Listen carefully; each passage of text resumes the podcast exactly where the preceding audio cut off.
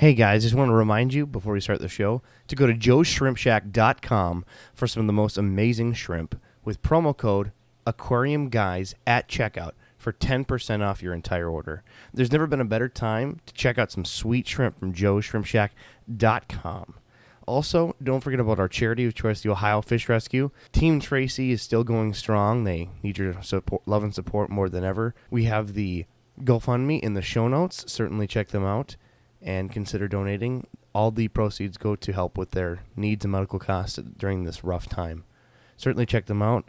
Their information on exactly the status is in the GoFundMe link. Also, just a quick reminder to come see us March 21st at the Aquarium Expo in Minneapolis, Minnesota. We're super excited to be there. Can't wait to hang out with you guys. Certainly check it out. The link is also in the show notes. Thanks so much, and let's kick the show. Welcome to the Aquarium Guys podcast with your hosts, Jim Colby and Rob Zolson.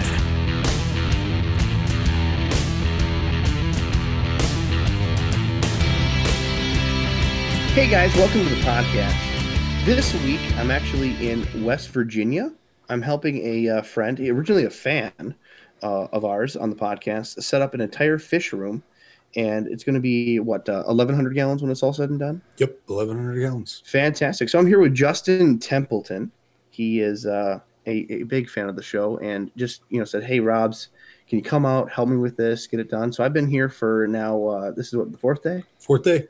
I'm going home tomorrow, and I just didn't want to miss out on the podcast. And we go extra the mile to get you guys uh, valuable content. But again, I'm your host, Rob Zolson. I'm Jim Colby. And I'm Adam El Nashar. Welcome to the party that is the Aquarium Guys podcast. We're sitting here in the hotel room in West Virginia with a bed sheet over our head just to make sure we can try to get the audio quality as good as possible. So certainly forgive us. This podcast, we want to go over and we've saved a bunch of your guys' questions, whether they're from email, from Facebook, or from Discord. We have gathered a subset of hand-picked questions, and we're going to finally chew them down. We've had a, a bunch that can get answered a lot, or uh, you know maybe it's that one secret thing that uh, you've always wanted to know. So we're going to take the opportunity to review those. But um, before we do, let's uh, do some house cleaning. So being in West Virginia, there's a bit of a culture shock here, and I'm The learning banjos that wasn't the first clue. uh, the banjos, the missing teeth. No, I'm just kidding. I'm, I'm, I'm joking. Um, it's actually a very pretty con- uh, countryside, very uh, hilly. We're not quite in the mountains, but uh, there's springs everywhere. I'm used to seeing bodies of water, so seeing a spring is not that uh, common for, in Minnesota. They're there, but they are everywhere here. Like there's a spring right outside our hotel window. It's uh, it's beautiful. But I'm learning that there's a lot of different mannerisms in different states. So we stopped at a pet store. We were heading there. They closed at seven. We got ten minutes to get there to pick up something for uh, the room we're working in. So I called the phone to see, or you know, pick up on the phone and called the uh, pet store. And I said, "Hey, sir, I'm I'm just on my way to pick up uh, this item. Is it possible you could hold the door for me?" And the guy got angry with me on the phone and says, "Nope, we are locking at seven o'clock," and just got snippy and hung up the phone. I'm like, "Well, I think I'm going to make it there on time anyway." Sure enough, we did. And apparently. Justin told me we have a debate on that. That hold the door for me is uh, somehow rude. It is rude. How is it rude? It's rude. It is looked at as uppity here. It's you, you are jerk. asking someone else to hold the door for you. Like I'm so important and I'm such a VIP that you should you should hold the door for me. And that's why he was rude to you. So sure enough, we got in the pet store. The owner was there, and the other guy immediately saw us and walked off, pissed because I don't know. Clearly, I you know pissed in this buckwheat. But uh, I talked to the owner like, if you could, he, he seems already in the back room. Could you apologize for me? In Minnesota, that's just like a you know.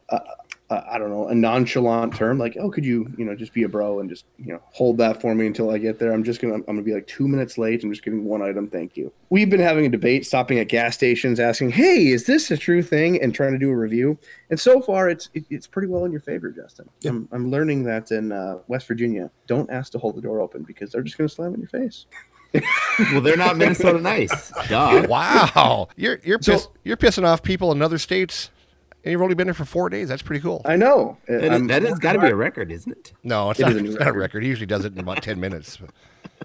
Love you too.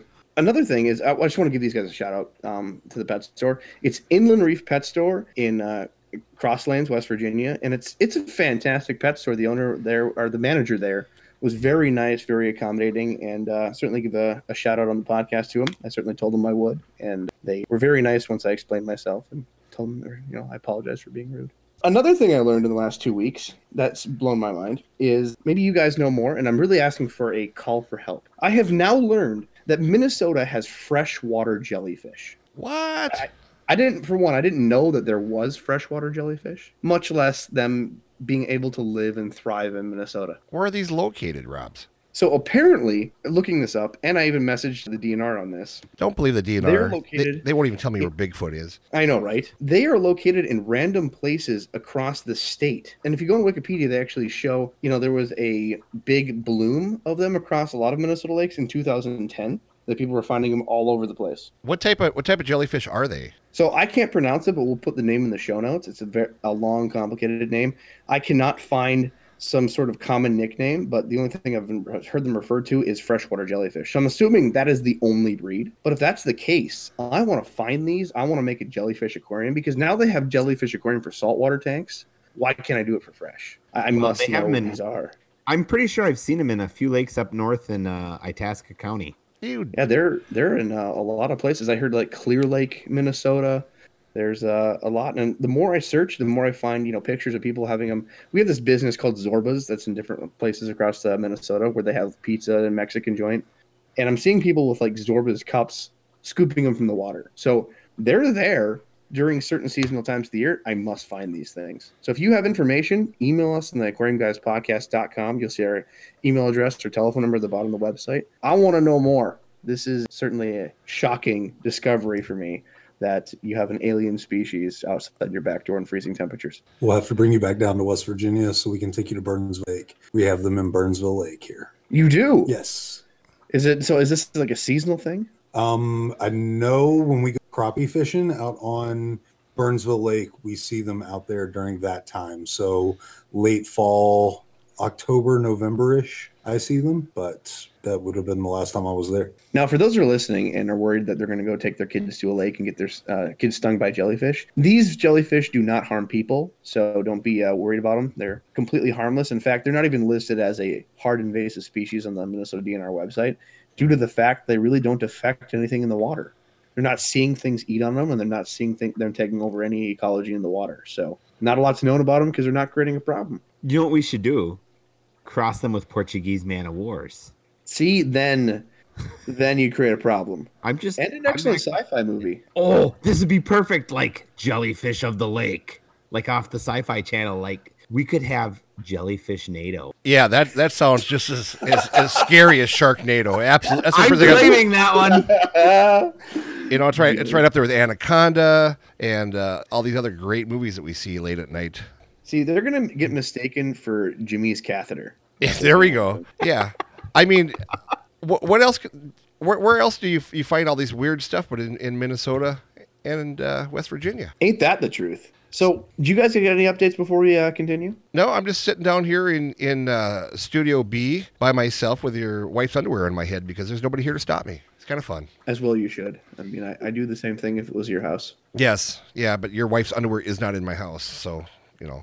Oh, so here's one thing. So when you were gone, and we were going to talk to the listeners last week. When you were gone, you went on a trip, uh, Monsters of Rock cruise. Is that correct, Jimmy? Yes, that's the one I go on the Monsters of Rock cruise. We're actually going to sign Excellent. up sign up for the next one here on the 25th. So you were gone, and you had your son watch your house. Yes. So I contacted your son immediately as soon as you left, I know you did. and Because it was wonderful 'cause we're you're the- like how can we prank jimmy when he's gone so we collected a glass you know what this is a fun podcast we collected a glass dildo and we put it in your tank Yeah. and uh how long did it take for you and your wife to find it Uh, my wife noticed it in 27 seconds. She didn't put down her suitcase, and she went, "What in the hell's in my aquarium?"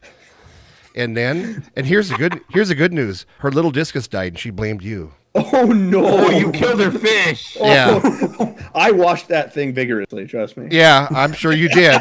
I don't want to know where you washed it or where you put it in to wash it. But yeah, she Oh, one, no. one of her little discus died, and she goes, "Robbie's nuts are mine." So. all right that, i'll have to buy her another discus then So you might want to dodge the bullet when you come to my house and, and just duck in case a frying pan comes flying across. that Well, or should I just kick him in the bag full of nuts? Yeah, That might be a better idea. yeah. Oh, she No, can- no. This this this uh, podcast leans one direction, and that she's gonna punch me in the throat. you know, it's probably the first time that I have to pick you up off the floor after my wife knocks you out. So, Right, right. so yeah, so, no, so so- you're gone. You're you're uh, you're out of the state. Out of the state. God, what what what's happening at your house? I can't imagine what's happening at your house. Right now, I'm at your house. I'm all by myself. I haven't even seen the cat yet. So, I don't know. Where's the cat? Clearly, you ate it. That's that's what happened. Yeah. So next week we can all talk about what happened at Robbie's house, and boy. uh, that will be fun for me anyway. Jimmy gets payback. Uh, you know what? I've had a lot of suggestions from people because I've talked to other people. There's a lot of mean freaking people in this, in this world. I'll tell you that much. my my goodness, they've gave me some great ideas, and so uh, I want to thank everybody who's given me ideas what to do to to Robbie's house and stuff. But I I don't think burning it to the ground, you know, will satisfy me. So I got something else planned, and it's gonna be kind of fun for all of us. Lovely. So just to uh, you know continue the joke, uh, we posted the picture of this you know while you were gone on Discord because we realized that you you forgot your password on Discord. Yeah, I was on. So we Discord. shared it with every. I was on Discord today. Yeah, I saw stuff. Yeah, we shared it with everybody on Discord, so they followed along. And when we got, you know, Justin's main tank in his basement done, we're like, you know what? We're gonna get one. So we got the exact same one, and now it's in his aquarium as well. So we now christen new tanks with dildos. Thanks, Jimmy. Yeah, that, You started the trend. That that is wonderful, and uh, you'll get a s- you'll get a cease and assist here shortly because you know. You know, you can't be Apparently, stealing. do not get discus. Yeah, yeah, yeah. Don't put discus in there, and and if you do, just throw them on the floor. Don't even put them in the tank. Just kill them right away. put them out of their misery. Because apparently, this discus came around around the plant and saw this large thing sticking in, sticking out of the gravel, and he went, "Oh, I can't take that," and died. Died. Clearly. Yeah. All right, so let's get to the first question then. So the first question that we have is done on our Facebook page. It's Aquarium Guys Podcast. We have a group, but someone uh, uh, messaged us uh, individually, um, started asking questions. Uh, are there any market for clown loaches? And I'm looking to breed them for money. So I said, absolutely. You know, clown loaches fetch a decent price, but I did warn him that clown loaches are one of the slowest growing fish. So if he wants to do that, that is you're not going to make a whole lot of profit, at least not fast. And Clown the- loaches are expensive for on purpose because they take so long to grow. And and the problem with clown loaches is that in order to get them to size, you're going to pay a considerable amount of money to get breeders. And Oh, we, absolutely. and we, I mean, down in Forest Lake, what did we see? We saw uh, eight, nine inch clown loaches, and they're asking one thirty nine for them.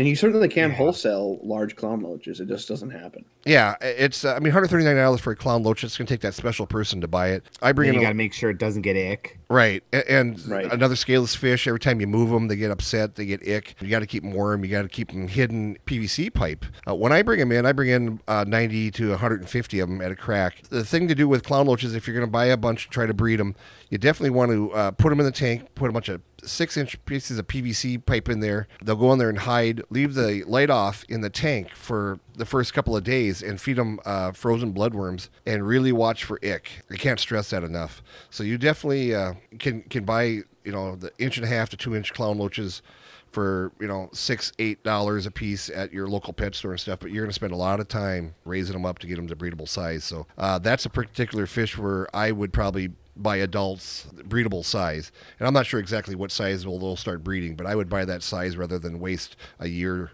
or two to try to get them that size to, to breed I want to say they start at like six inches. do they yeah I, yeah, for some reason that popped in my head. And in all my years, I've never talked to anybody that's bred clown loaches. So if somebody out there has bred clown loaches, you know, give us a holler and let us know uh, how to do it and see if it was successful or not for you. And I don't even have any idea how many eggs they lay. So it'd be interesting to find out. Are they a scatter like coolies? Because I've bred coolies once before. Yeah, I've had coolies uh, breed a couple of times in, in my tank, but have no idea how they did it. So, We just suddenly saw coolies. yep, baby coolie. Well, I mean, you don't Yeah. really see coolie loaches; they just disappear in your tank. right. Well, you, no, you saw I- remnants of them. Yeah. So after I answer the question on Facebook, they just wanted to let us know that guys, you're awesome. Love the enthusiasm for the hobby. I've been in the hobby for 30 years. Listen to the podcast, all the podcasts, a couple times now. And after listening to you guys, my interest for the hobby keeps just growing stronger. Um, he said, uh, "F Schmelta and Betty White is hot." hey, your mom is on board with us finally. Thank goodness. I love your mom. So, uh, thank you, uh, Jameson. I think I'm saying that correctly from Facebook. Now, more questions, right? What Let's else you got, Robs? here. I have Go. emails. Let's go to the emails next, right? My wife has recently uh, was given a 120 gallon tank setup from her work. I've always loved fish and would like to keep them. I look more into them, keep finding people that are saying they'll just randomly die if you don't get them. And here he's referring to Electric Blue Jack Dempsey. That's the title of the email. Uh, says, uh, Do you guys have any experience with this fish or know if the rumors are true?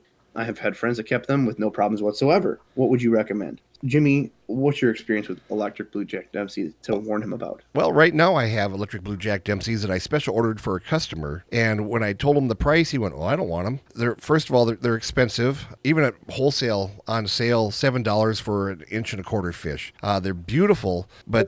Uh, to get them to grow to saleable size, uh, once again, takes a little bit of time.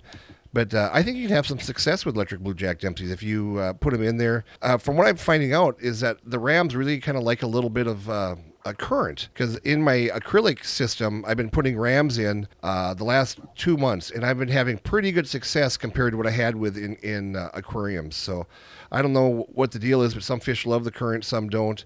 I've uh, failed miserably with uh, angelfish. They didn't like the current much. Uh, the discus, which I bring in and put in my acrylic unit, four inch, five inch, they seem to do well in the current. Uh, so I would definitely give it a try. Electric blue Jack Dempseys are wonderful fish. There's electric blue Acaras out there. There's all kinds of the electric blue Rams, and they are vibrant in color. And I think you'd probably have a, a beautiful tank if you uh, can get them in, uh, keep them going for the first 30 days, get them eating. And uh, what I would try to do is probably put a little bit of erythromycin in frozen bloodworms. Uh, what I found out uh, when I was down in Florida, if you take the medicines that you would normally treat a fish and you could put it, you take a, a small betta cup, you put two or three cubes of bloodworms and melt them down, and then put the powdered stuff, whatever you're treating with, erythromycin or, or, or uh, meltic acid. Uh, you put it right into the bloodworms, and the bloodworms kind of suck it right up. And what happens is when you feed that bloodworms, they ingest that medicine, and it's uh, ninety percent more effective when they ingest it compared to when you just throw it in the water. So, So I what would you're saying is you're hiding cheese pills in the cheese with your fish. basically that's That's all I what you do get. for your yeah. dog. That's that's kind of how your wife gets you to take your medicine. So yeah. Absolutely. I mean, otherwise I wouldn't be here. All right, next question I have from Philip. This one's. Uh, I'll try to make this as short as possible. First, I love your show. Uh, something new every show. Awesome. Please keep it up. Amazing knowledge. Next, I have a computer uh, community tank with some fish. There are, and he puts a list here. But to be honest, I called him after this. He had a telephone number, and it's a massive community that he has in this tank. He's certainly overdone it. He has three butterfly koi. He's got angelfish. It looks like a pair in there. He's got some big bala sharks. He has a uh, fire eel, cories, and the stuff that he didn't mention that I'm seeing because he sent me a full picture. He's got parrot cichlids, goldfish, a bunch of fantail goldfish, mixed ones, barbs. It's just a full, full tank. Wow. So I went through the whole list, and he said he mentioned the question was, "I want to get some more fish. What's your opinion on getting maybe three more angels, some roseline shark, clown loaches, and I, my son really wants a crate." So I called him up, and he's really enthusiastic aquar- aquarist. He actually has some some help there. He's a local guy that comes cleans his tank, and apparently the local guy that comes cleans his tank has to do it often because it's a very full. So I told him that you know the main problem with it is you're putting number one those koi will not live they'll stunt in your tank they're not going to grow in your tank The So, goldfish too. immediately get the koi out the goldfish or fantail they could be in there but are really the bio load on that alone is going to just skyrocket the tank so get rid of the goldfish and koi and after you do that you'll have some room but you have to you know be careful what you have you have long fin fish in there so no crayfish if you're going to have angels Well, the You'll- fire eel will eat the crayfish. Right. And I mentioned that this whole thing, once his fire eel gets a little bit bigger, it just has to do with size. He'll start eating his fish one by one. It's like, oh no, he's being good. I'm like, yep, but they're going to get twice the size that you're already at. So he agreed and called me up after, let me know after this that he is getting rid of the koi, the goldfish, and the eel. And to replace it, he's going to get roseline sharks and clown loaches. So it'll be a nice uh, community tank. I think the most aggressive thing we'll have in there is the parrotfish. So we helped him out with some advice, but just you know, take note on this. This was a uh, one of our listeners. If you got koi, koi can grow over a foot a year in perfect conditions. People are like, "Oh, I'll have koi in there to you know part of the time, maybe one a couple years before I'll put them in a pond." You're going to stunt the, the the koi. It's not great to keep them in anything long term. If you're going to get a koi, get a pond. You know- that's, that's my my advice there. the, the other thing that I, I really like what, what you said, Robs, is the bio load. And uh, Adam, I think you can agree with me on this. Uh, what do you?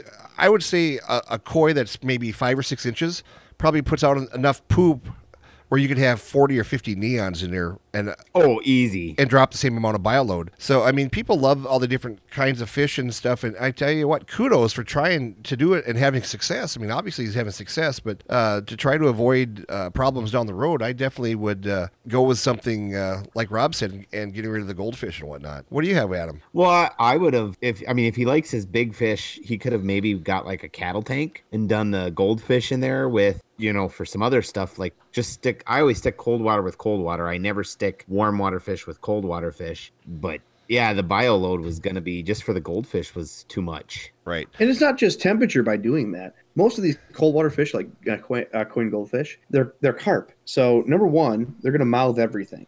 That's what how they interact. excuse me, interact with their world. And angelfish aren't going to really appreciate, you know, a fish swimming up to them just mouthing them on. off. So it, it's it will work. It's not the best environment. And then you have the thing of temperature. Goldfish do better at a 60 degree temp than they would at 80. You know, I, I really think that the answer here is buy another tank. You know, Yeah, I, I just uh, I just encourage people if you're going to have a have a, a cold water tank, have a, uh heated tank, have a brackish tank, have lots of tanks. Kind of like what Justin's doing over where, where you guys are at and stuff. You know, if you want to have a, a nice variety, you know, put in multiple tanks. They're not that expensive once you uh, pay attention to where you can get them or watch for the bucket gallon sale at the local Petco's and whatnot. So Right. yeah, definitely. check uh, Craigslist for big tanks. yeah, and like Adam said, a, a cattle trough. Um, you know, up here in Minnesota, Fourth of July, maybe August, the ice will go off my pond, and uh, we're gonna put some koi out there, and we'll probably have to put mittens on them and and little uh, earmuffs and stuff. But uh, I'm looking forward to the spring because it's the first time I've had a pond uh, out in my yard in my 55 years of uh, life. So I'm excited about it. And that's note that when you have these indoor, when I say that goldfish and koi have no stomachs, it's just all intestines. So they can eat every hour on the hour, continually, nonstop, and just push it out. They are literally poop machines. Yeah, if you want some Yeah. great information, what I'm not sure what episode it is, but we had uh, the, uh, one of the uh, our friends with the koi farm, and I think five. was it number Greg five? Bickle. And Greg what Bickle. he gave us just an incredible uh, amount of great information. So I, I uh, invite you to go back there, revisit that, listen to, to, to Greg talk about it and stuff. Go out there and, and set up an additional tank. So you have my permission to go out and buy another tank. Don't ask your wife, your girlfriend, or your roommate. Just do it. Yeah, And if they question you, you just like listen to this podcast. That's all I got to tell them. That's right. Sometimes it's better to get uh, per, uh, what is it? Get permission rather? No. ask for forgiveness and permission. That's how There we go. Things, like that's how I get a lot of things. Yeah, that, Right. That's that's how why Adam's on the podcast right now. that's right. Hey, bef- before I forget, how big do fire eels get again? Like, is aren't they in like the two to three foot, or are they four foot range? I've seen 12 to 16 inches on them in, in aquariums. so they're two foot range. Yeah, I would imagine they get huge. They ha- they are ferocious eaters, man. I uh, I did it at Adam one time. I had a pretty good sized fire eel somebody gave me. Kind of forgot that it was in there. Threw in a bunch of neons. Came back the next day and went, "Where are my neons?" And he was very happy. Yeah, because Yeah, they're fu- nocturnal. Mm-hmm. Fire eels get like 40 inches. I oh, mean, Oh, 40 inches, so they get over Yeah, three they- feet. they I thought they big. got in that four foot range. I'm glad the thing didn't grab me and drag me in the tank and make me its roommate. yeah, it- that's what's been you know reported from like big ones, but normally you'll get like a 32, 30 max. Okay, so yeah, I kind of thought they were big, and I never liked selling them because they got so damn big, and people couldn't, you know, they didn't realize it. They always see the little cute six inch babies, and they're like, "Oh, look at how cute they are!" Yeah, they're looking at you. Yeah, they get huge, Yeah, they are cute. and they eat everything. So there again, that'd be uh, you know another animal that probably ends up at uh, Big Rich's Ohio Fish Rescue. What else you got? Let's go down and get some Discord questions. Discord is our chat client, what we use for our entire group. So let me read some questions here that they've gathered. And if you'd like to join Discord, go to aquariumguyspodcast.com. On the bottom of the website, you'll find the Discord link. You can join us. It's on your easy to use on your phone, and you get instant results with these questions. It's not just us answering. There's also a bunch of other community experts that help out, and it's a real, real fantastic community we have here. So, first question is, um, what equipment for like the basics are needed to start a fish tank minimum. So I think that this question is, you know, geared towards what is the easiest way I can start a tank. And we have a podcast plan for this in the future. We're going to have it called the uh, Ghetto Aquarium. But without doing things ghetto and you're willing to spend a little bit of money, I think the best way to start something pretty besides goldfish, because clearly that can get too big too fast, is white clouds. I got Yeah. a bunch of white clouds from you, Jimmy, and uh, they came in small, but now they're nice and big. They don't need a heater, so all you would have is a you know a sponge filter with an aerator that would uh, generate the cycle for you. No heater whatsoever, and you can have uh, you know natural lighting if you have some uh, something to do, or just get a desk lamp to hold over an aquarium you can purchase at your local Walmart. They still have aquariums. Yeah, lo- local Walmart has those nice little desk lamps for six, seven bucks. Uh, in September, when school starts, they have all these cute uh, little lights that you could use for aquariums for next to nothing. To be honest with you, and uh, that works fantastic. Uh, the thing with the white cloud is also that that uh, the ones that Rob got are just regular basic white clouds, but now they have gold white clouds. They have long fin white clouds. They are. They have white clouds that climb on rocks. Yep, exactly. What? Sorry, that's a commercial for old people. Yeah, Oh, you guys are flipping me off. so the list would be, you know, you can get yourself maybe a five, 10 gallon aquarium. So tank, right? Yep. Sponge filter, air pump, desk lamp. There's your whole kit. So that's, that's for like the 50 absolute, bucks. absolute basic tank right there. Done deal. And white clouds don't need heat because they're, you know, part of the carp family. Yeah, and they're extinct in the wild. I th- I'm pretty sure. But No, I'm pretty sure that they dammed the river that they lived in in China because they live in China. They're from China, uh, in the mountains, like off Tibet, I think. And I'm pretty sure that I read they were extinct in the wild. That is uh, pretty sad information if that's uh, that's true. I'm, I'm not going to fact check you. I'm just going to go through more questions. So some of these questions we have in the list here are specific to an individual, oh yes, right? We have uh, actually the most questions for Jimmy, but we have one for Adam here. So Adam, how much wood would a woodchuck chuck if a woodchuck could chuck wood? Four. That question was for me, by Uh, the way. I'm going to check that off. That's been officially answered. Here we go. All right. The next question is How much was the fish that got eaten? Uh, this question's for Rob's. Yeah. Um, It's exactly this much. All right. Next question. No, no, no. No, no, no, no, no. Back up the truck, nutsack. All right. We fine. we've been trying to get. for- I I know how much it is, and I'm going to tell people if you don't if you don't admit. Stop it. all Gi- give us a And range. Answer that phone, someone. Yeah, hang on one sec. Oh my lord. All right. While he answers the phone. So the fish that got eaten was a South American black arowana. So South American black arowanas in the last few couple years have been becoming more and more common to see. Before, you never saw them. They just didn't happen. And if you heard of one, it was somebody that was on an Amazon trip, harvested their own, sent it back somehow illegally through customs. And it's not like they're an Asian arowana. They're they're a legal species. It's just no one had them. So I had a favor with someone at the time, and I purchased them outright, and they were way ridiculous at a price. Now, wholesale, they go for like you know. I even had people on Discord say that they see them for like six fifty. It was much more than that back then. So that's all you're getting from me. Mm-hmm. Yeah, that's all we're getting from you, Robs. All they're getting. I think we me. should play that game like The Price is Right, where we're going, you know, higher, higher, you know, 400, higher, 500, No, no. higher. All I know All right. is when when Rob's fish died, he cried, and I can attest. did. To, I, I, I can attest to that. did cry. I, I will say that. Yep, I, uh, I, I, I hard cried. All right, next question. I'm a new fish keeper and have amassed generations of guppies. How would I go about selling them, and what are the general op- options and like for making profit? So, Jimmy, Adam, you want to answer this? Uh, Um, you're probably not. What? Not unless you have. Not unless you have like. Get like. out.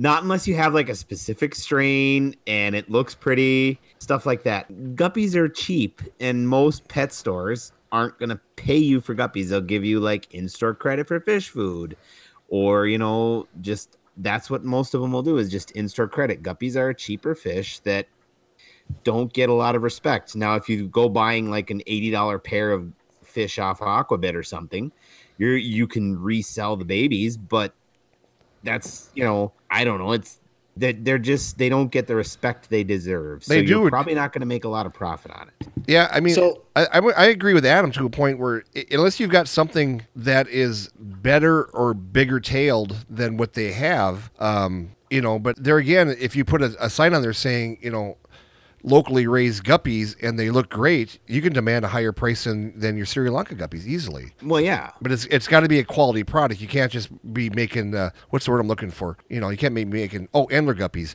you know, feeder guppies. You can't be selling. Endlers. Yeah, Yeah, you can't be selling Endler guppies. It's just a frankly a disgrace to the market, and no one's going to buy them really. right. But but I- um, yeah, that's why Rob's is selling the damn things. Yeah, I just find dim people on feeder fish. I'm like, all right, thirty bucks. I I, I, Thirty bucks a fish.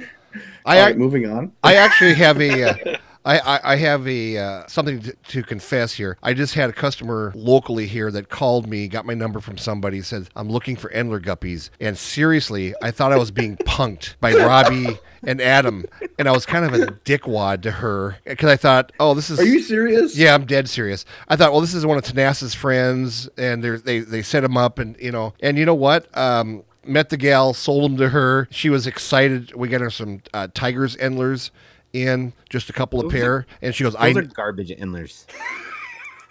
You purist. oh man."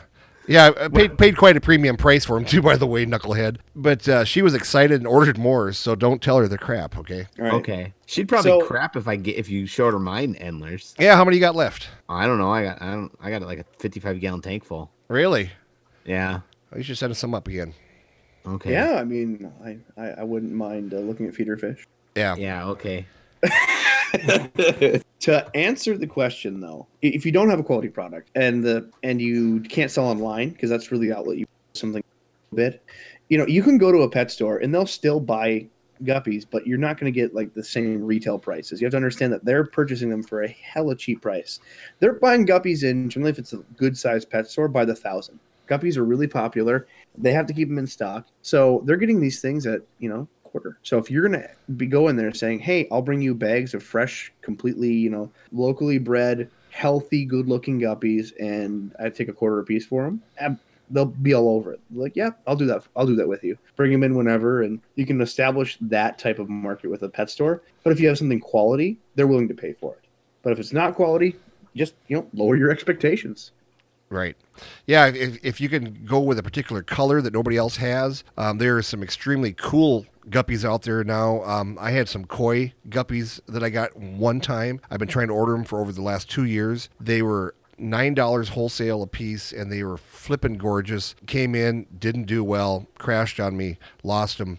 And I've been trying to get them replaced ever since. And people are asking them for them, but obviously the the person that breeds them is also having trouble getting them to ship and live. I guess is probably the way I should say it. So is that strain like so? How would you say like so bred, so fine that it needs such specific conditions that it just doesn't ship well at all? I, I totally agree with you, Adam. I'm thinking that's that's where you hit it right on the head there. And these guppies were not huge by any means. They're they're kind of I want to say um, like a miniature guppy. This particular strain that I got. I know there's some bigger ones out there. If you want to see some beautiful guppies that are demanding really big prices, uh, check out AquaBid in the guppy section. Uh, I think Rob said earlier, you know, thirty to eighty dollars for a trio, a trio usually being a male and two females, um, and usually being real young fish from three months to four or five months old. Uh, so you got to grow them up a little bit. There again, guppies will have 25 to 45 babies religiously and stuff, and then after you cull, you're gonna only have 20 to sell. You'll lose a few. So yeah, guppies are a wonderful thing if, if you can raise a quality product. Right out. So next questions is what mixes well with what? And you know, I think one of our first podcasts we said that we're going to get out a compatibility chart, and we never did. So I'm going to put out a statement that darn it, Jimmy's going to punch me in the throat if I don't get that out that pretty soon here. Yeah, you But s- there are compatibility charts. You can go on Google. You can search uh, fish compatibility charts, and a lot of these have been dealt with a lot of research. They are best guesses because every fish is different. You can have a goldfish that'll start start picking out an Oscar. It's just probability behavior from what they do in nature, what they've been seen doing, and practice from aquarists. So nothing's nothing's perfect. Clearly, the other gentleman that we were just had answering a question with had goldfish with eels, and that worked out but for how long? So do your homework is the best way, but if you're really, you know, you've never tried it before, keep it alone if you can. If you can't, use a compatibility chart. you know, and then also get get yourself a, a tank, an extra tank. So when you do have a bully, you can take them out and, and give them a timeout.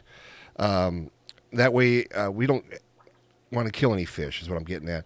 A lot of people You can also use those hang on the side baskets right. just for a quick timeout. You know, I, I've had a I've had uh, a school of tiger barbs where just one was a complete and utter jerk, and it's usually it's a male, and he just starts hammering on everybody because he's trying to uh, keep his little harem together, keep everybody away and stuff. So you, you definitely there's there's a jerk in every crowd, and we know that, and so. I've had angelfish that have been mean as heck. Uh, I've had Oscars that are sweet as pie. You, you never know. So you just want to uh, take a step back and look at the personality of that particular fish. And just because it says it's a nice fish doesn't necessarily mean it's going to be a nice fish. Well, Debbie, you were telling me that you have axolotls and you didn't want uh, one because you've had issues issues in the passive aggression. Yep. Just think, you can have a timeout corner, a little basket, bad axolotl, and put it in there for a while. you know, we're, it's, our, it's, our, it's our job here at, at, at the podcast is to just give you reasons to buy more tanks. And there's another good reason to buy another tank. That is another good reason. and we don't even have a tank sponsor yet.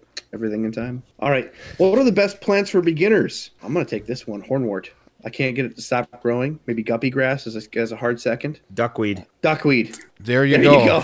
you go. Duckweed. Yeah, that's easy enough. Next question. Anacharis. What's the best? Anacharis. What's the best way to fill my tank and monitor the chemical levels? I think that that is a loaded question. If it's salt water, you're going to want to use some sort of uh, like an Apex system is probably the best in the market to monitor your micronutrients. Otherwise, within a, an aquarium tank, there are things that we just talked about the Raspberry Pi you can do, but you know, get yourself a API water test kit. You know, get good at it. Yep. And, and the thing is, if it's if it's out of your price range, a water change every week does wonders. Right. And don't spill beer in it like Jimmy does. I, d- I don't drink beer near my tanks. Maybe near Rob's tanks. Yeah. Yeah, there you go. That- like that- you are right now. Right now, I'm doing that. Yeah. All right. Why the F don't fish stores tell you that iridescent sharks are actually catfish? Because the shark name is cooler. Do you honestly think you could sell something that said iridescent catfish? No. No, no, no. Think about it because iridescent catfish, like you could put, you know, ugly ass googly eye catfish. Yeah, iridescent shark does sound better. Yeah. You, you know, and right back to Marketing. There you go. one of our what it is. one of our podcasts we did with our friends over there with, with the Reef Aquarium. You know, those guys are naming the corals just these crazy names like the Home Wrecker because they cost. Oh guys- yeah, that one was funny. You know, and, and like he said, they come up with these great names because they are very cool. When people look at it, they go, "Oh, check that out! Oh, that's why it's called the Home Wrecker. It's six hundred dollars." Oh no, no, I think it was more than that, wasn't it? Yeah, I don't know. I'm I'm hearing it was like $1,500? fifteen hundred dollars Was it? for a piece of Yeah. it that wasn't even a frag. Oh my god! Yeah, it was like the size of your fingernail. that would be called the Nutcracker at my house. It's not Christmas yet. Not yet. Merry Christmas, everyone. All right, here's one. Now we have on our Discord a bunch of different characters. We we're certainly blessed by having of skilled individuals, new individuals, and one of them, uh, m- one of my favorite people on Discord, Myrtlewood, is our resident troll. And when I say this, he you know he cracks a lot of jokes, it keeps keeps it fun in Discord, and he wants to know what's the airspeed velocity of an unladen, and it shows here with a cross out of it, swallow, and instead he wrote hatchet fish. So I'm assuming this is some Wait, sort of what jo- now? joke. What is the airspeed velocity of an unladen swallow? Is the normal sentence, but he's asking what's the un- airspeed velocity of an unladen hatchet fish? Forty-five miles an hour. That's what I was, I was gonna say. Don't they like fly out of the water pretty fast? Yeah. So I looked this up, and apparently there was a big uh, guy that researched it in the 90s, um, doing a bunch of research on the hatchet fish because it's such a weird fish. Its mouth is up at the top. It's got these side fins that work like uh, wings. And if unless you have your tank uh, lid duct taped, they're going to fly out. So these things fly feet, many feet, and according to some of his slow capture frameworks, these things go around 30 miles an hour. No way. Yeah, now, I can see that. do that. they swim 30 miles an hour under the water? Probably not. But when they launch out of the water, they're catching just airspeed and hovering and who knows what. So that's my best guess. That's not an actual answer, but uh, you know, weird one. So funny story about hatchet fish. I have found them in from in my store. So my Jim, you remember how my store was set up, Yeah, right? yep. Where it, okay. So I have found them almost you know where the saltwater was in the back corner? Yep. And the the freshwater fish were in that second row when you walk in, not the first row, but the second row. Yep. I found them on the saltwater wall stuck and dried before. And that, that how how many feet is that? That's got to be. Oh, it's like 25, I was 30 going to say feet. 15, 20 feet. Yeah, minimum. Yeah, and they they've they went from that and they've flown across the store through the air and stuck to the wall and just can't get off the wall. Yeah, because they're they're flat. They're like a suction cup when they hit the wall. Um, I've had uh, there, everybody's familiar with the marble hatchet. I my personal favorite is the silver hatchet, which is usually a little bit bigger fish, a little more hardy fish, as far as I'm concerned. And I would find them six tanks over from where they where I put them because I didn't, you know, put the lid on tight or whatever. Six tanks over, which would probably be about six seven feet um, in my warehouse, and go, how in the hell they get over here is beyond me. But then you'd find his friends on the floor too. So Yeah. sometimes they're not very accurate where they jump. Well, they just don't jump in the frying pan. Oh, that'd be delicious. Next question is My fish are acting weird and different. What are some things I should check before assuming the worst? Oh, well, I would check their gills because if their gills are bright red, there's obviously uh, some there's decreased oxygen in the water. They're acting. Dif- you said differently. Yeah, it doesn't say it's acting weird and different. So number one, I think the thing is to start off with is you know what's the temperature? If they're cold or hot, even by a, a small minimum temperature, almost all fish act different. Even cold water fish are going to act different in 50 degrees and 60. So did the temperature change? Did your heater unplug? Would be the number one thing I would go to. are Um, they lying on the bottom because you know they are being electrocuted by their Stray electricity. Exactly. Yeah. Or, you know, are they on the top of the water gasping? Did you forget to plug in your aerator? You know, did uh Airstone get clogged. right. Yep. Did your air stone get clogged? Did your filter not working? What, what what's going on there? Are they wiggling weird? Maybe they're in labor and there's a live bear and they're on the bottom Yeah, trying they, to give birth and you're just being a creeper staring at them. do they have ick? You know, do they look like you rolled them in salt and pepper? You know, right? You know, um, I raise a lot of angelfish, and I could tell when my angelfish weren't doing well because then normally you'd go up to the tank and you uh, they'd greet you and you'd feed them. They eat like pigs, um, but you could walk by one tank and. When they get when angelfish get sick, and I cannot tell you why, they will turn your their back to you and kind of go to the back of the tank and with their back tail to you and not pay any attention to you. And you, if you walk by a tank of angelfish and they are acting like that, there's something wrong. They're going to come down with a disease or they already have a disease. And so the first thing I would do is check for disease. I would check for uh, electricity, air stones, temperature. There's so many things that you can check. But I tell you, the longer you're in the business, the quicker it is to pick that stuff up. Now I taught Dabby how to check for electricity because he's making a big fish uh, rack. I have nine tanks on my fish rack, and I electrocute myself. So what we did in his basement, I'm like, Dabby, take off your, your socks and shoes. All right, put your finger in there. Make sure you have a nice contact with the cement floor, and then touch your aquarium. Otherwise, you might not get shocked. It seemed to work out. We did electric electrical training. is what I would say. Electrical training. It also works great for sterilization. We've been trying to get Adam to do it for years, but he's got four kids and he just keeps on going. Just keeps on going. If that's how that works, I need to get home stat. Yeah. I'll send you two cracked heaters. I might have some still. okay, great. Excellent. All right, what is a good nano fish first to get for either a small aquarium or a large school of fish? I'm gonna pick white on, clouds uh, are always a nice little fish tank, a little fish. I like the white clouds. There are so many. I was gonna mean, say- I'm not. We just got to pick one. There's Amber just- amber tetras. there you go. Amber yeah. tetras. Amber Two I'm gonna pick rummy nose Rummy nose. Project Paiba. Yep. Yeah, I'm definitely Cardinals? behind. Beautiful fish. Oh, you got to pick something different. So we each get one here. Come on now. Don't say endlers. I'll stab you. Endlers! Betty White. Yeah, I would go with a uh, Serpae Tetra. There you go. See, there, there's so many. You just start going down the Tetra line. There's Boro line. There, it, it's a uh, it's a collection. Now, if you do want them to school, let's try to stick to one species. Um, normally intercrossing species won't give you a school.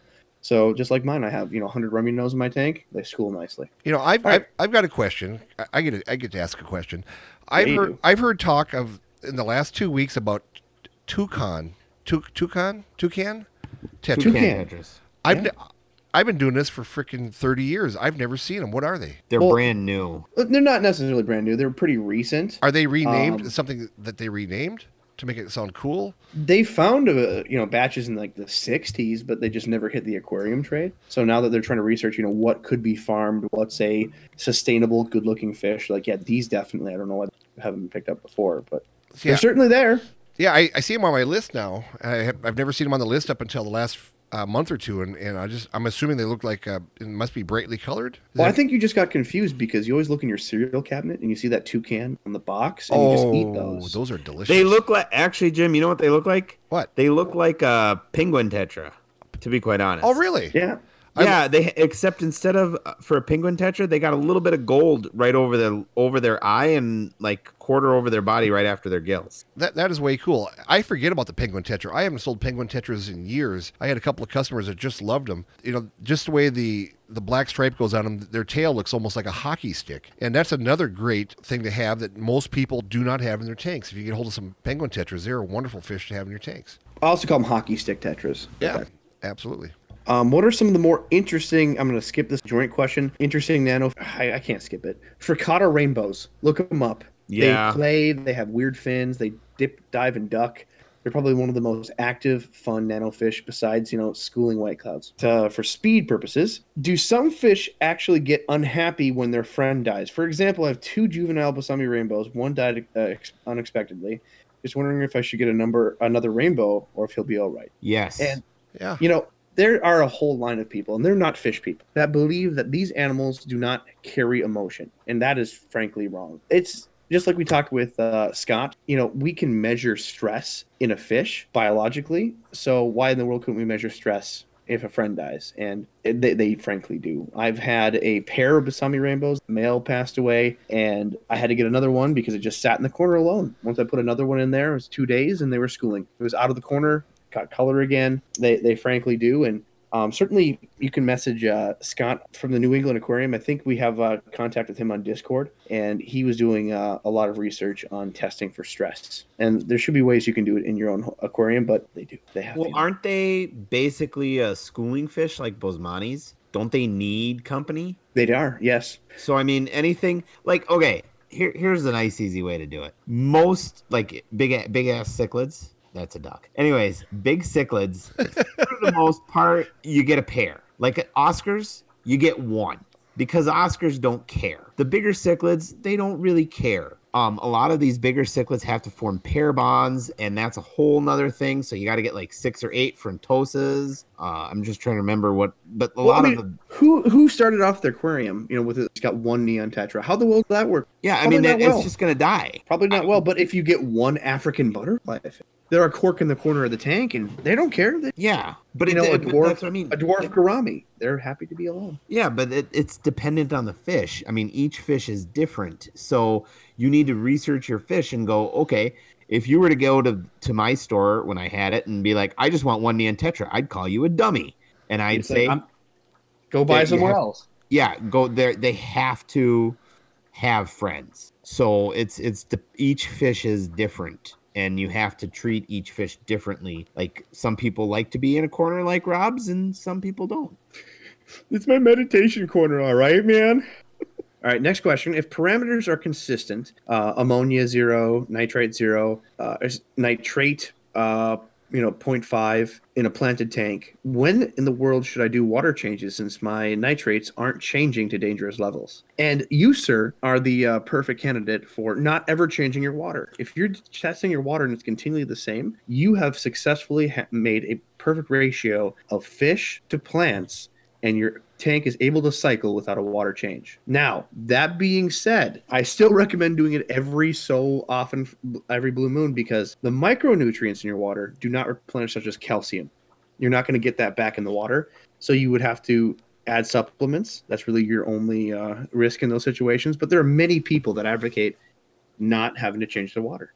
I, in my own tank, I have a 125 gallon uh, tall tank with a large community. I've told you about my rummy nose tetras, and I didn't do a water change in that for nine months. That's a long time. I don't recommend doing that.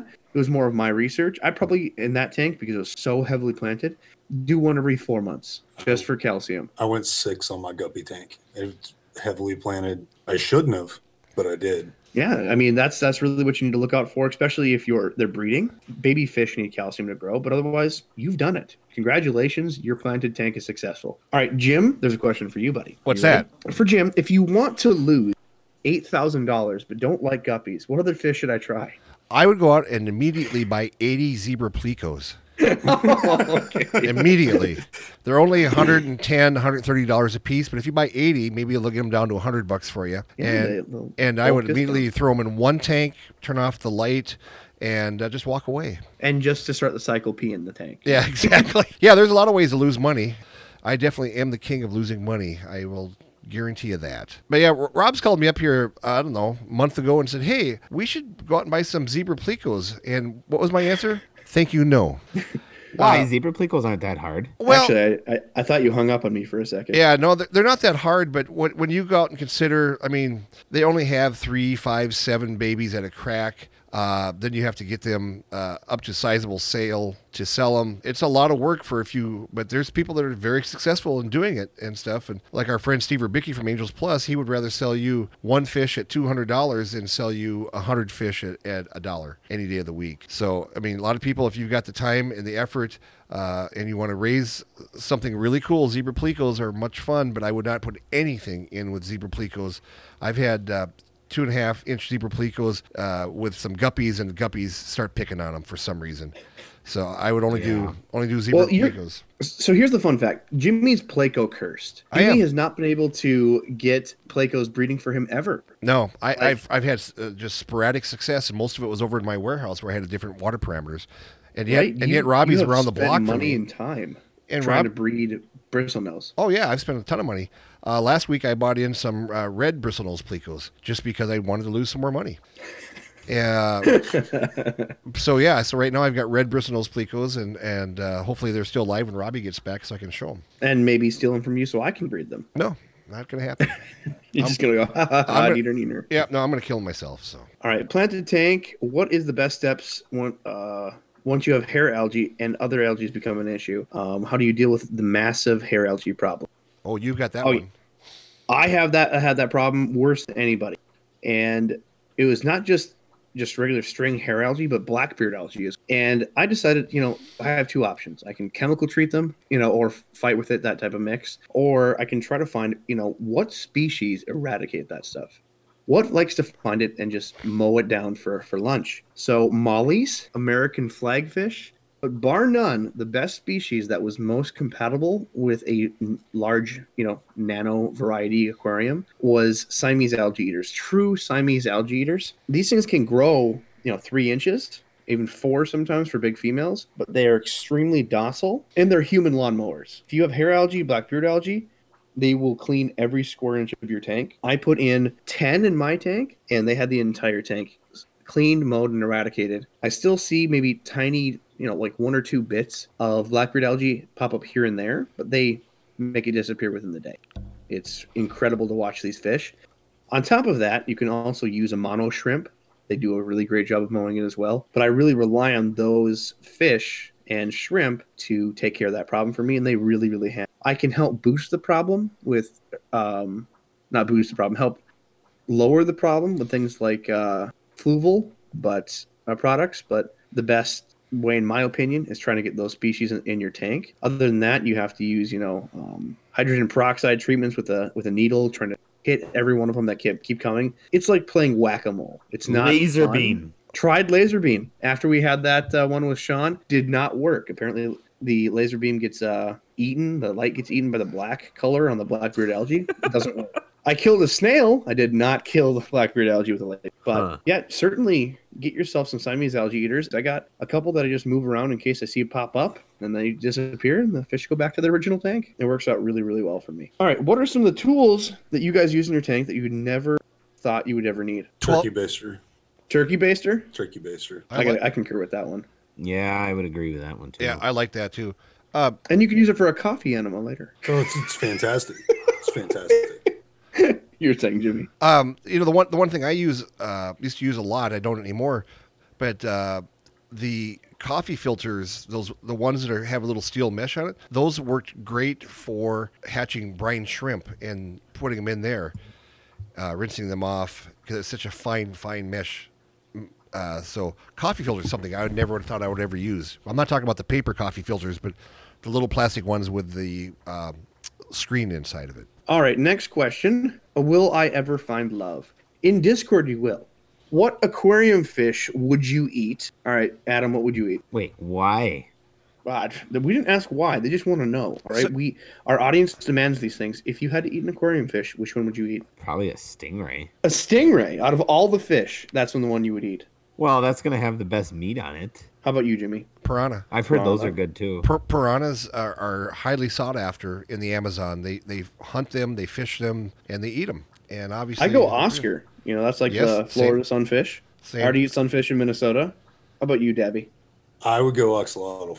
Axolotl. You want a slimy? Have you seen them deep fried on a sandwich? Okay, so You can't even tell what they are, and you see the little map. We were talking This with is you- not pita. oh no, Yeah, we, yeah. we were talking with your wife last night, and she didn't know that there was colors because you guys got a black axolotl. Yep. So we're telling her there's purple, pink, green, blue, Glow in and the she's dark. losing her mind. I said, "Yeah, there's also golden," and I turned my phone towards her and showed her like two deep fried axolotls on a stick in China. Well, She okay. was so disturbed. They eat Everybody here on this podcast is disturbed. If you ask me, I don't know. We try our best. You were saying, Adam? They eat everything over there, which is why they have coronavirus. They said that they they now think that came from like pangolin and bats. Oh, bat lovely. soup. Bat yeah, soup. pangolins. So I'm kind of rooting for the pangolins on this one. Lovely. So the next question is: Knowing what fish you like, would you rather have it cooked or raw?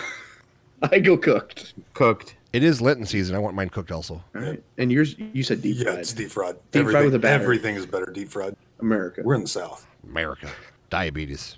All right. So, what's an easy to grow plant to propagate and sell? Now, I've had a lot of issues with this. I'd say my favorite would be red Ludwig. It grows at a nice ra- rapid rate with a lot of light, and you can bundle it up real easy to try to sell, either to ship out or maybe a small pet store will take it from you if you grow it live. I've got customers continuously asking for decent Java moss and guppy grass, and our friends over in, in West Fargo, North Dakota, get in guppy grass from somewhere down south. She'll get in, you know, forty or fifty different bags of it, and it's gone in two days. So I think the the biggest issue they have with that is how to sell it, and I see that most people online they'll sell it in like baseball sizes Yep. It's just Yeah. softball. it's just all grouped in a in a small bag, and, and most people put it, take like a plastic uh, one cup container and just you know kind of gently put it in there, and that's kind of how much you'll get for your ten dollars. And if they were talking about how, the easiest way that I've found to do it would is to take the steel mesh, like the stainless steel mesh, and wrap it around. You know, take a little bit of fishing string and wrap it around the steel mesh, and it'll propagate right off of that, Wow, I never thought of that before. That's that's and drop it right down in the tank. that is a good idea. All right, Jimmy, how do you tell exactly when a live bear will give birth? When Not a- looking at the gravid spot method, it it says in, in quotations. Not grab it. Well, I mean, what I normally like to do is I like to view the fish from the top, looking from the top down to see how large of a belly it has on it. We used to raise guppies commercially for a long time. We finally had some success by using three different uh, things that I'd been told by people of what to do.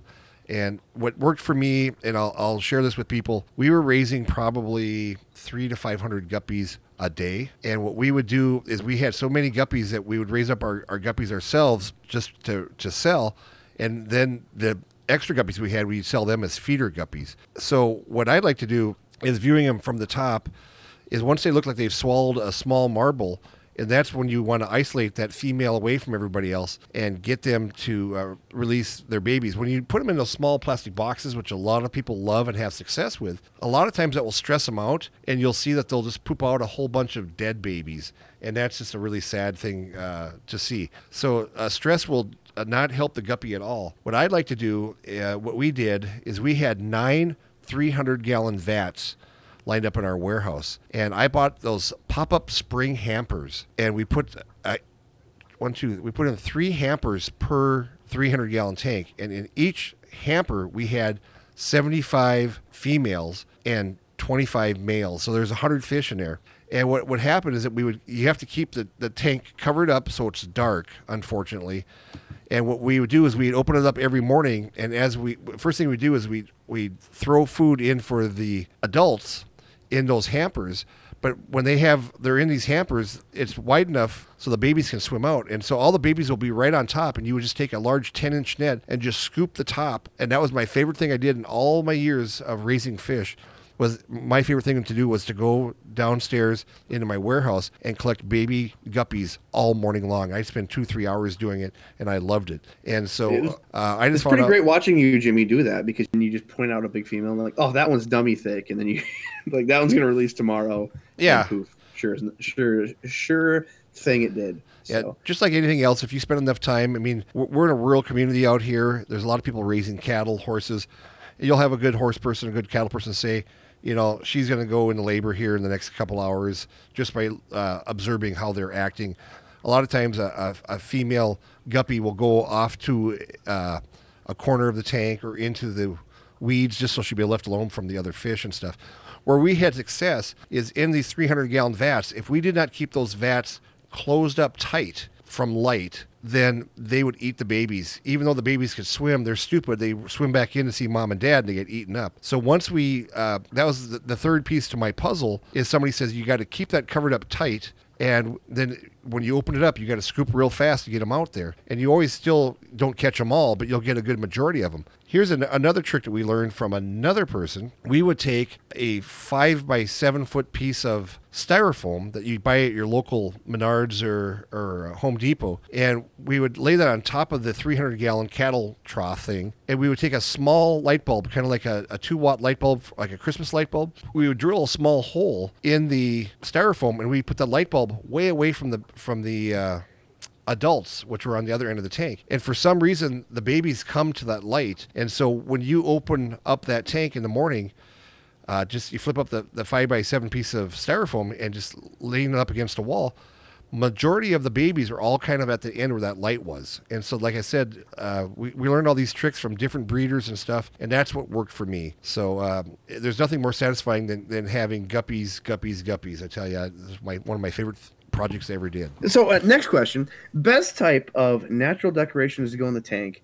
Ones that look natural, add to the aesthetics, and even add to the water quality. Is it driftwood, cholla, plants? What do you guys recommend? Personal.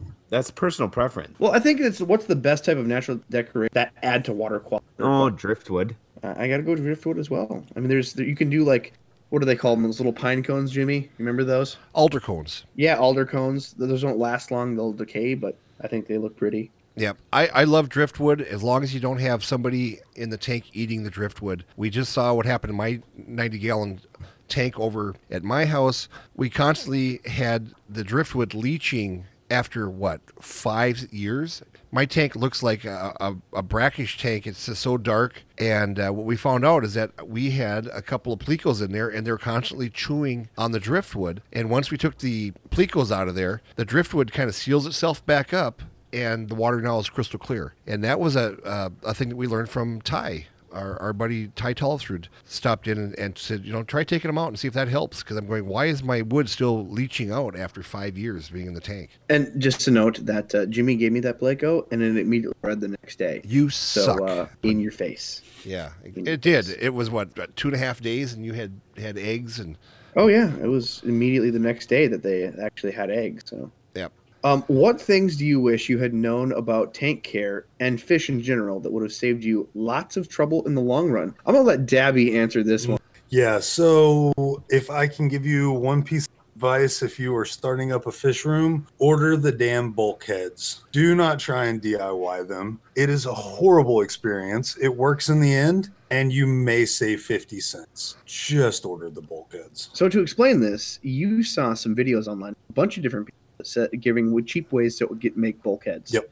Essentially, you took two PVC, or they're just uh, adapters, Mhm. which had what a eighth of an inch lip on them. Yep. And that's what they expected you to put a gasket on and, and fit correctly. Mhm. Much less, they didn't actually seal flush. So it was an actual nightmare getting these things. We had to Dremel each and every one of these things just to get them to fit. We had to cut the tips off because they wouldn't screw in flush. And then when we got them in, the gaskets would rip and, you know, because they're not the correct made flat gaskets for these things, they would warp and pop But uh, after pulling teeth, we ended up paying one dollar more, just ordering them online, and got them to work. But uh, certainly wasn't a pretty process. It added probably a half a day to our work. Yeah, a half a day easy. I totally agree because I've done the exact same thing, and what because we didn't want to, we had to do a hundred of them. We we uh, ended up piecing six or no four different pieces of PVC together to make the bulkhead, and we couldn't get them to line properly. Same thing with the gaskets. So I totally agree. You guys are are on spot there. Any recommendations from uh, Adam or you Jim, for other things that uh, you would have uh, learned? Heaters. What about heaters? They all suck. Like they they just they just suck. They I have lost more expensive fish to heaters and more of my safe quote unquote favorite fish to heaters, and I've had more freaking problems with heaters than with anything else. Like that's I mean, and then you know you're all oh look at my tank. You get your tank all beautiful. You get plate sized discus. You're gonna breed them, and then they die. You get L46 zebra plecos. Oh, And then they die. The heater shot, and then they die. I mean, heaters kill more stuff. That that's my main thing. Get yourself a titanium grounding rod. They're Well, yeah, that's what taught me. Twelve bucks.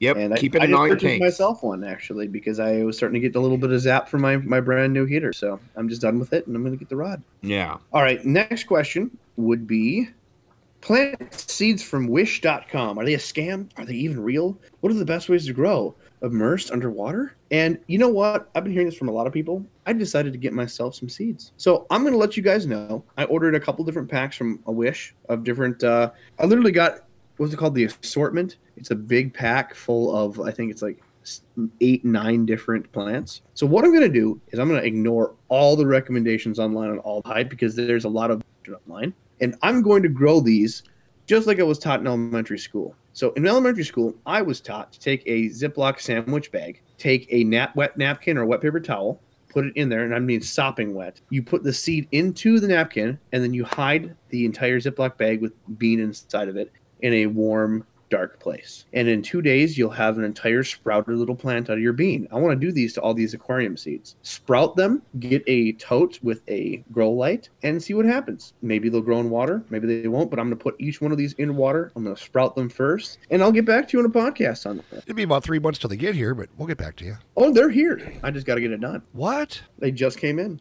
Oh, I'll be I ordered them, you know, I heard about the coronavirus and like, I need it now. That's a good way to get it. right? Mm. So, next question is the bottom best bottom feeder for an Oscar or large cichlid tank. Also, what type of plants would work well with the South African cichlids? South Jimmy, uh, excuse me, South American cichlids. Jimmy um, and I found a long time ago on one of the Seagrass lists this monster cory. I'm going to butcher the name. Brachious. I can't remember what it was. It's like a five inch Corydora. It's Oh, the Brochis huge. species? It's broken. Yes, Yep. thank you. And I literally you'll see them in pet stores. They'll be labeled monster Cory, and they're a beautiful Corydora. They look like a bronze Corydora, but they're just massive.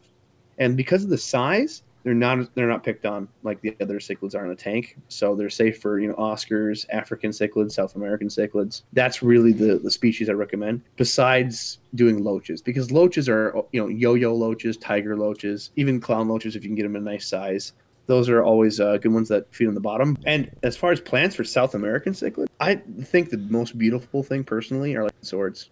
Anytime you get a beautiful cichlid going through melon swords, but that's just a personal preference. I would contact some of the Facebook groups, South American Cichlid Forum. They have such specialized requirements for a lot of these South American cichlids. I couldn't really tell you. Besides, I've really had success with that in the past. When I've Well, them. aren't a lot of South Americans going to dig them up anyways? Yeah, that's what I was like, thinking too. Like your geophagus, your convicts, basically all your South Americans, all of your cichlids in general are going to dig up their plants. I was thinking for that, like Java moss or willow moss or something, a moss type that you could put on rocks that, you know, it'll be there because. Well, I think that's wanna- why I had such luck with melons because the melon swords that I had were so big. There's no way they can possibly, unless they're digging to the complete bottom of the tank and they're a geocichlid. Yeah. Anywho, next question is best type of CO2 systems. So essentially, from what I've seen, there's like three different types. You can DIY your own using like baking soda method in a you know Seven Up bottle with some tubes and gaskets. You can get the gaskets cheap on Am- or eBay or Amazon. Um, method two would be buying some pre-done CO2 kits. You can get them from Fluval, and they come with replaceable canisters that you can uh, continually purchase. And it's like literally taking your wallet and lighting it on fire. It's a bad Yeah, system, That would be. That's but pretty, it's pretty accurate. if you buy a new iPhone, like you have to have the new iPhone every single year, that's probably for you. You can afford those CO2 systems. But uh, for the rest of us, we go to our local weld shops. You go to uh, you know a welding shop where you can get canisters of CO2. You can either rent the canister or you can purchase a canister and have them refilled there for really cheap. And just purchasing this, you know, att- intended for industrial use canister and then just hook up your own adapters is the cheapest way to get large amounts of CO2. That's how pet stores do it. If they're having CO2 injector systems, they're getting these things from welding shops because it costs them five, ten bucks to refill their tank they purchased. That's not what I use my CO2 unit for, but okay. What do you use yours for, Adam? You remember, Jim? I think he That's used how I I. was sticking his hands in. all- no. That's how he. That, that's how he used to. Adam sold frozen rodents, I used to breed rodents. and and anyway, some when the rodents needed to go to sleep, he'd CO two them and then put them in. and he'd put them in the freezer because some people, snake people are. Okay, re- reptile people in general are nuts. But anyway, um, I so- will agree. But no, I- I, would see. Okay, rats know when you're gonna kill them. oh yeah, they but do. mice don't. Like there's a difference in intelligence level with rats and mice. Rats are super smart yeah, and, super destructive. It's like Adam's here, Yes. we're gonna die. No, I wouldn't always. I had favorites that I wouldn't kill, but that's not the point. Oh, like children. My God. you're cute. You squeaked at me. You live. no, it was. But anyways, so like it's just easier when you're breeding r- large numbers of rats and mice to put them all in a box that you're all the ones that you're going to wipe out that day and put a CO2 unit and just put the lid on the box and turn on the CO2 unit. It's the most humane way to kill them that I knew and know how to do. yeah, I and, mean, you know, and backing up Adam on this, I can I can tell you on two different hands uh, how many people I know that have had a four dollar rat kill their three hundred dollar snake. oh, I'm yeah. not kidding you. A, a rat, a rat will kill. I mean, you can throw a live rat in into a with a seven foot snake, and you'll come back and the rat's sitting on top of the snake, and the snake's dead.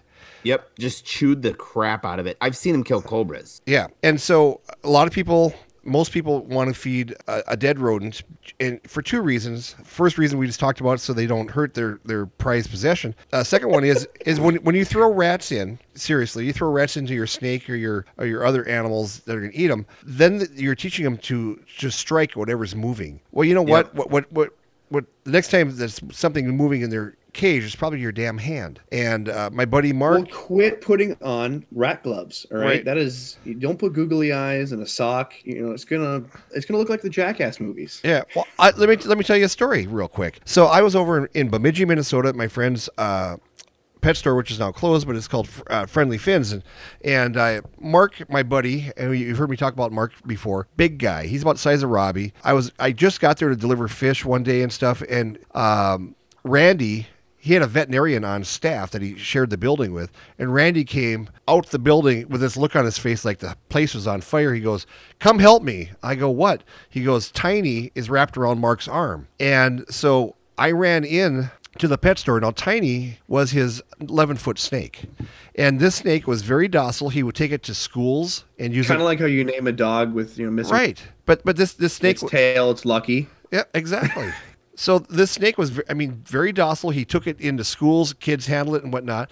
Well, what happened is that he he fed a live, um, he fed him live food all the time. But this particular day, the snake is shedding, and Also, it's blue. yeah, and, and it can't see very well out of its out of its uh, eyes because of the, the shed over the eyes. And uh, he had fed the, the the snake, and then the snake pooped. And he reached in, and he had rubber gloves on, white rubber gloves. He reaches in to grab that poop, and the snake struck, swallowed his thumb, and wrapped around his arm. And his arm was black. It wasn't blue; it was black. And this snake, it took uh, for a second. I thought we are gonna have to cut its head off to get it off Mark's arm. It was probably about a 110 pound snake.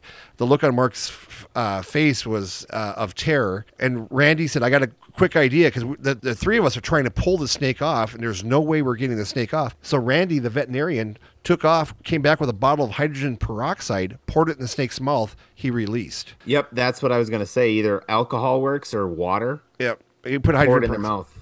I mean, it works the same way with uh, with Jaeger and Jimmy. He'll just, you know, he'll let you go. That's right. I'll, I'll let you out of the headlock once you buy me a drink. Absolutely. Man, I mean, that's the last time I do hot yoga in front of my snake. That's right. So, so CO2 is a wonderful thing for other things than plants. Yes. All right, next question. How do I add or change substrate materials in a tank that's already set up? My current setup is gravel, sand base. I'm looking to grow more natural plants. Goal is to add guppies in for breeding. 20 gallon bristle nose. Um, one lone surviving the a dwarf frog and some ram's horns. Number one, if you want to breed fish, there's too many other fish in the tank. Number two, Yeah. you want to transition to a different gravel. Why? Just because you add plants and someone told you you can't use sand or gravel? Sand sucks. Well, you can use it. So what I'd recommend is instead of switching out your substrate, because the only way to successfully switch out your substrate is starting over. Your substrate's what holds the cycle besides your filter. So if you don't have a nice filter, odds are you're going to switch out the substrate. You're going to have issues with your fish getting stuff in their gills, um, taking out all the good biological bacteria. So the only way to do it successfully and safely is starting over. So instead of that, go online, go to Amazon.com, purchase fertilizer tabs. You can get a bunch of them. Just line the bottom of your tank and take tweezers and add the fertilizer tabs into your substrate, and that adds essentially black dirt into your tank. So you can use the sand, you can use the gravel bases as long as it's a mix, and go with more natural plants. And there's plants, like Jimmy said before, that you don't have to root, that you can put in there regardless. But if you want rooting plants, I have only sand in my tank, and all I use is these tabs, and it works great. So give that a go. Hopefully that helps you out. Also, the betta is going to kill the guppies. Oh yeah, you, he wants to breed guppies, and he has a bunch of different other fish. And it's especially the frogs alone. The frogs could eat the guppies. Yeah, the dwarf frog will eat the guppies and the guppy babies, but well, no, no, no. Are we? Is if this is the dwarf frog, they only get like an inch and a half, two inches. It and depends. those, it could be a clawed frog. I don't know. yeah, but the betta will kill the guppies because they got that flowing fins, and bettas just get pissy sometimes with things. So hopefully that answered it. So, So- so much next anger. one is sp- specifically for Jimmy. What? He added a picture, and I'll explain this picture to you, Jimmy. Actually, I'm right. I have control of Jimmy's computer right now, so I can actually pull up the picture, so Jimmy can look at this. I think that'll be the the best way to get this question answered. So, see that car, Jimmy? Yes. All right. How many sponge filters does Jim think I can make out?